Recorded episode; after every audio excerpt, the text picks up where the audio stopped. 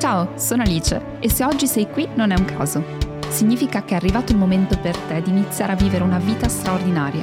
In ogni episodio rispondo alle domande più comuni di crescita personale e ti accompagno nel tuo percorso verso la migliore versione di te, un giorno alla volta.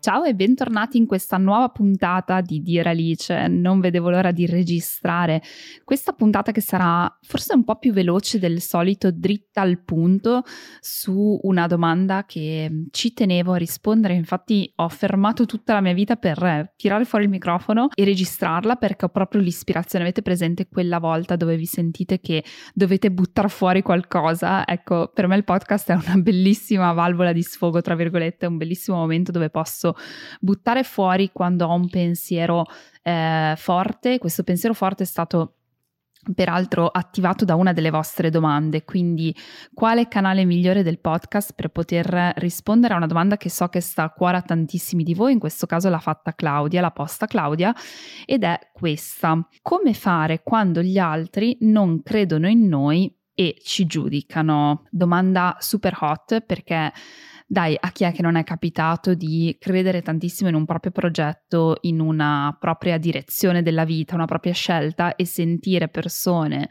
vicine dire ma cosa stai facendo, percepirlo nei loro gesti, nelle loro microcritiche dirette, indirette, insomma diciamo che eh, tutti noi ci siamo sentiti in un momento della nostra vita sicuramente non supportati dalle persone che amiamo. E come si fa in questo caso? Voglio partire come sempre un po' dal mio vissuto perché vi ricordo che in questo podcast sono tutto meno che una guru, nel senso che io non ho la risposta a tutto, racconto un po' il mio vissuto e attraverso il mio vissuto cerco di estrapolare qualche riflessione che potrebbe essere utile a tanti di noi.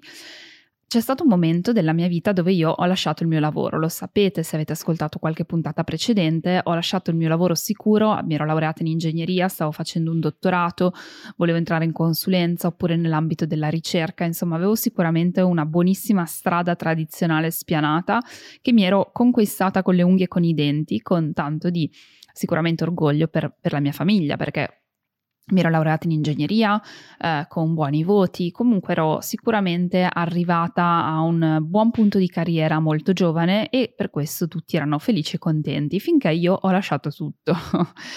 e questo ha reso tutti un po' meno felici e contenti, però all'inizio, sai, alla fine la mia famiglia mi ha sempre abbastanza supportata, non è che sono stati quelle persone super conservatori che mi hanno detto no, non puoi prendere la tua strada. Quindi tutto sommato, nel momento in cui ho preso la decisione, ci sono stati diversi dubbi, però probabilmente c'è stata anche comunque una sorta di fiducia nel dire vabbè, dai, ha, ha fatto il colpo di testa e, e tornerà sulla retta via.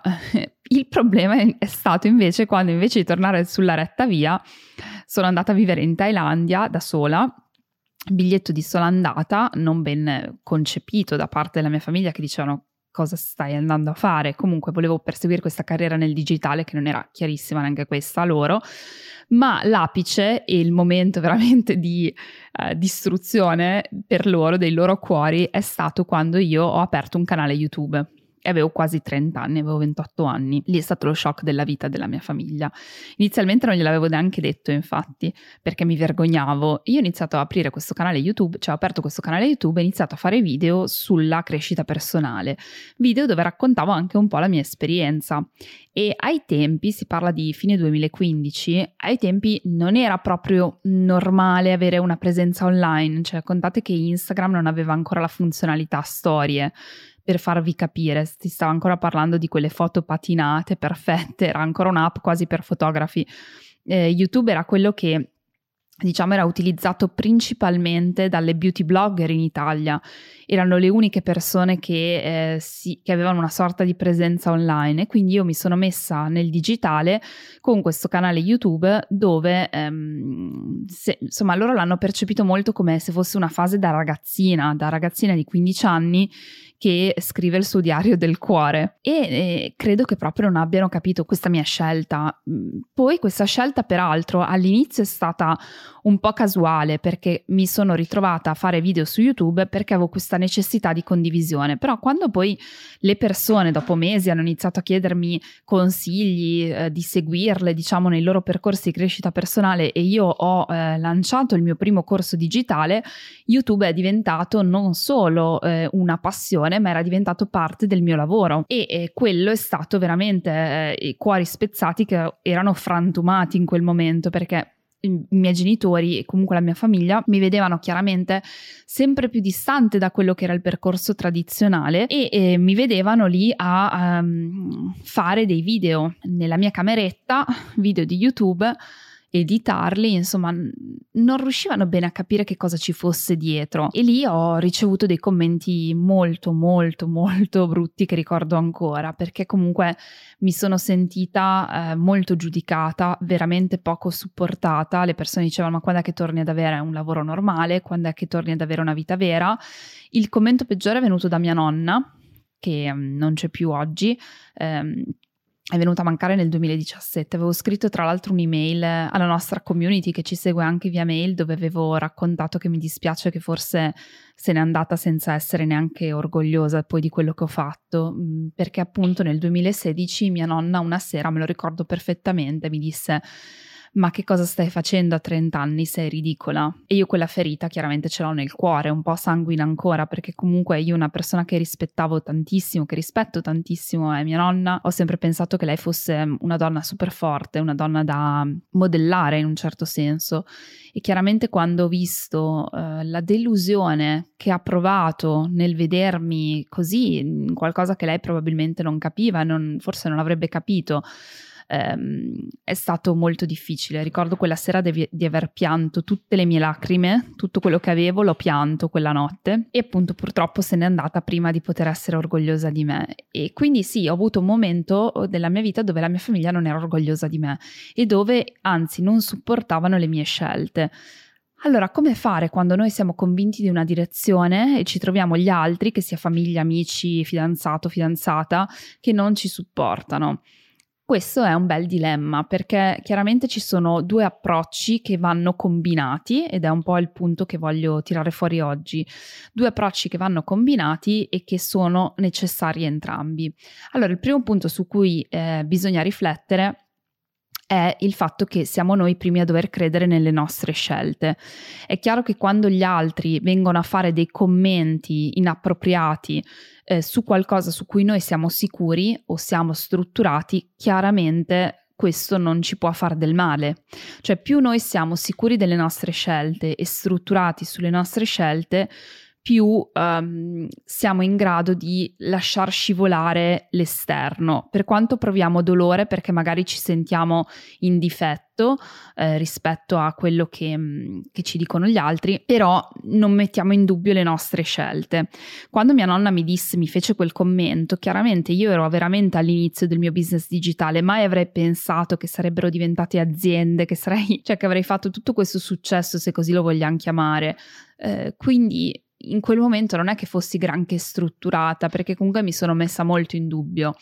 Eh, ho dovuto lavorare sulla mia credibilità, a me stessa però. Quindi una prima domanda super potente è mi sento credibile? Sono credibile a me stessa? Ci credo io in questa scelta? E lavorare in quella direzione. Come ci si lavora? Beh, solo facendo, solo perseguendo la nostra strada, perseguendola al nostro meglio, quindi facendo del nostro meglio, perché chiaramente se noi mentiamo addirittura noi stessi, attenzione, questo è un concetto potente, se siamo noi i primi a non credere in noi stessi è perché magari stiamo mentendo a noi stessi, non stiamo facendo del nostro meglio per perseguire questa strada. Quando io ho ricevuto quei commenti, e mia nonna non è stata l'unica della mia famiglia a farmi commenti più o meno forti, diciamo. Eh, io mi sono detta, vabbè, senti, io mi rimbocco le maniche, faccio veramente del mio meglio, mi sono fatta un mazzo che una persona avrebbe dovuto vedermi da, per capire quanto mazzo mi sono fatta e quanto ammazzo mi sto continuando a fare. Insomma, comunque io sono una che lavora veramente, veramente sodo sui propri obiettivi, quindi eh, mi sono fatta il mazzo e quindi ho guadagnato comunque di credibilità. Poi chiaramente aiuta il fatto che se ti fai il mazzo va bene un errore, va bene due errori, però a un certo punto qualcosa si svolta sempre, a un certo punto un risultato arriva e chiaramente quando noi poi raggiungiamo determinati risultati iniziamo ancora di più a credere nella nostra strada. È un circolo virtuoso che però dobbiamo attivare inizialmente e inizialmente non è semplice perché diciamo che fallimenti e successi si equivalgono spesso in una strada che stiamo iniziando a imparare, cioè quando noi iniziamo una strada nuova, una strada difficile, è molto probabile che l'inizio sia fatto di tanti errori. È col tempo che acquisiamo la maestria e diventiamo eccellenti, ma all'inizio siamo un pochino goffi, ci muoviamo goffamente, quindi è chiaro che se non facciamo del nostro meglio, ci muoviamo goffamente, gli altri ci criticano, allora ci, ci annientano. Per questo che dobbiamo essere noi primi a rafforzare quella parte. Quindi, in primis, quando qualcuno ti critica, devi fermarti, farti un po' di auto-coaching e dirti: Senti, ma io ci credo in questa cosa qua ci sto credendo davvero e cosa, come faccio a capire se ci credo davvero? Mi sto facendo il mazzo per arrivare dove voglio arrivare, sto dando del mio meglio. Questo è un punto super fondamentale. Quindi questo è stato il primo grande punto con cui eh, ho iniziato ad affrontare queste grandi critiche. L'altro punto va in parallelo. Nel mentre noi ci rafforziamo, dobbiamo applicare un concetto che nella sua totalità non lo spiegherò in questa puntata, anzi poi mi farete sapere se volete ascoltare di più su questo concetto, ma parzialmente questo concetto eh, ci rivela un atteggiamento che funziona molto bene in questo caso particolare, cioè nel caso in cui qualcuno ci critichi, che è il, il concetto del distacco con amore. Questo concetto nella sua totalità vuol dire moltissimo. L'ho imparato in un mio percorso spirituale quando sono stata lasciata da un ragazzo alcolista. Mi sono resa conto che io avevo una sorta di codipendenza affettiva e quindi ho lavorato moltissimo su questo che è, è uno dei passi del mio percorso spirituale che è praticare il distacco con amore. Nel distacco con amore c'è anche questa idea molto potente della scelta deliberata quindi una scelta nostra, deliberata, di quello che mettiamo in gioco in una relazione, ciò che di noi mettiamo in gioco in una relazione. Allora, facciamo l'esempio della famiglia. Tendenzialmente, la nostra famiglia, no, non tendenzialmente, la nostra famiglia non ce la scegliamo, ok? Questo è abbastanza chiaro. Quindi non scegliendoci la famiglia potrebbe accadere che ci sono dei, eh, dei punti dove in una relazione familiare siamo in completo disaccordo, abbiamo personalità diverse. Ma questo non significa che ci dobbiamo andare a quel paese, non ci amiamo più e ci escludiamo dalle nostre esistenze. Significa che su quel punto, su quell'argomento, non abbiamo raggiunto una maturità relazionale tale per cui ci possiamo confrontare senza farci del male. Faccio un esempio, io con mia mamma siamo due persone estremamente diverse e abbiamo dei punti che ci fanno andare in escandescenza. Quindi andiamo da 0 a 1000 in due secondi. Non siamo abbastanza mature nella nostra relazione da non farci del male su determinati argomenti. Allora il distacco con amore è questo, è la scelta deliberata e consapevole di che cosa non mettere in gioco nel momento in cui ci relazioniamo a qualcuno che sappiamo essere in disaccordo su determinate cose oppure sappiamo che la sua opinione potrebbe farci del male. Se siamo noi a scegliere i nostri confini nel quale muoverci, abbiamo molte più probabilità di non essere completamente annientati e distrutti da determinate persone all'interno della relazione. Quindi se noi sappiamo che alcune persone della nostra vita non condividono determinati punti della nostra vita, determinate scelte, semplicemente sceglieremo che in quella relazione uno dei confini è non andare ad esplorare questi argomenti per tutto il tempo che ci serve fino a quando ci siamo strutturati abbastanza. Quindi fino a quando non siamo maturati abbastanza da poter accettare una critica senza farci buttare giù, fino a quando riusciamo a sopportare una determinata conversazione che va in una direzione che sappiamo oggi ci fa troppo male. Quindi è nostra responsabilità anche qui creare dei confini, perché amare qualcuno non significa mettere in gioco tutto di noi. E questo è stato illuminante per me. Se io ti voglio bene, non significa che io debba condividere ogni minima cosa mia. Cioè, quando mia nonna mi ha detto quello, la mia scelta è stata quella di non parlare più di lavoro con lei. Non volevo aver ragione, perché a volte l'ego va, ci va nel mezzo, quindi l'ego del dire devo aver ragione.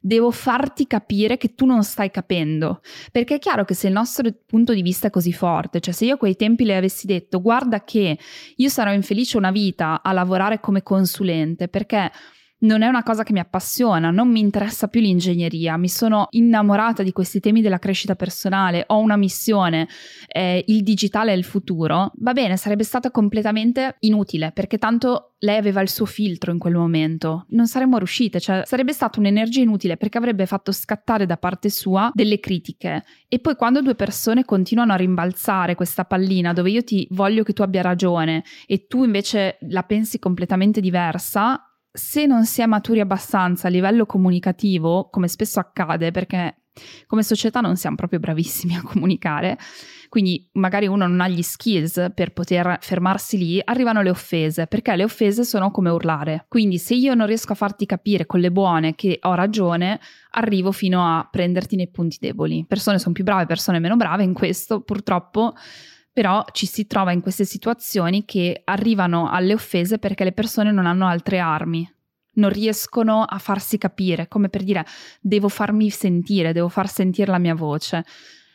Ecco cosa succede in questi tipi di conversazioni, non va bene, non va bene per nessuno, quindi perché ci andiamo in queste conversazioni? Dobbiamo creare delle grandi chiusure, dei muri, dei confini dei confini che ci proteggano e proteggano la relazione con l'altro. Quindi se un giudizio ci mette a dura prova di una determinata persona, io quell'argomento lì non lo vado ad affrontare.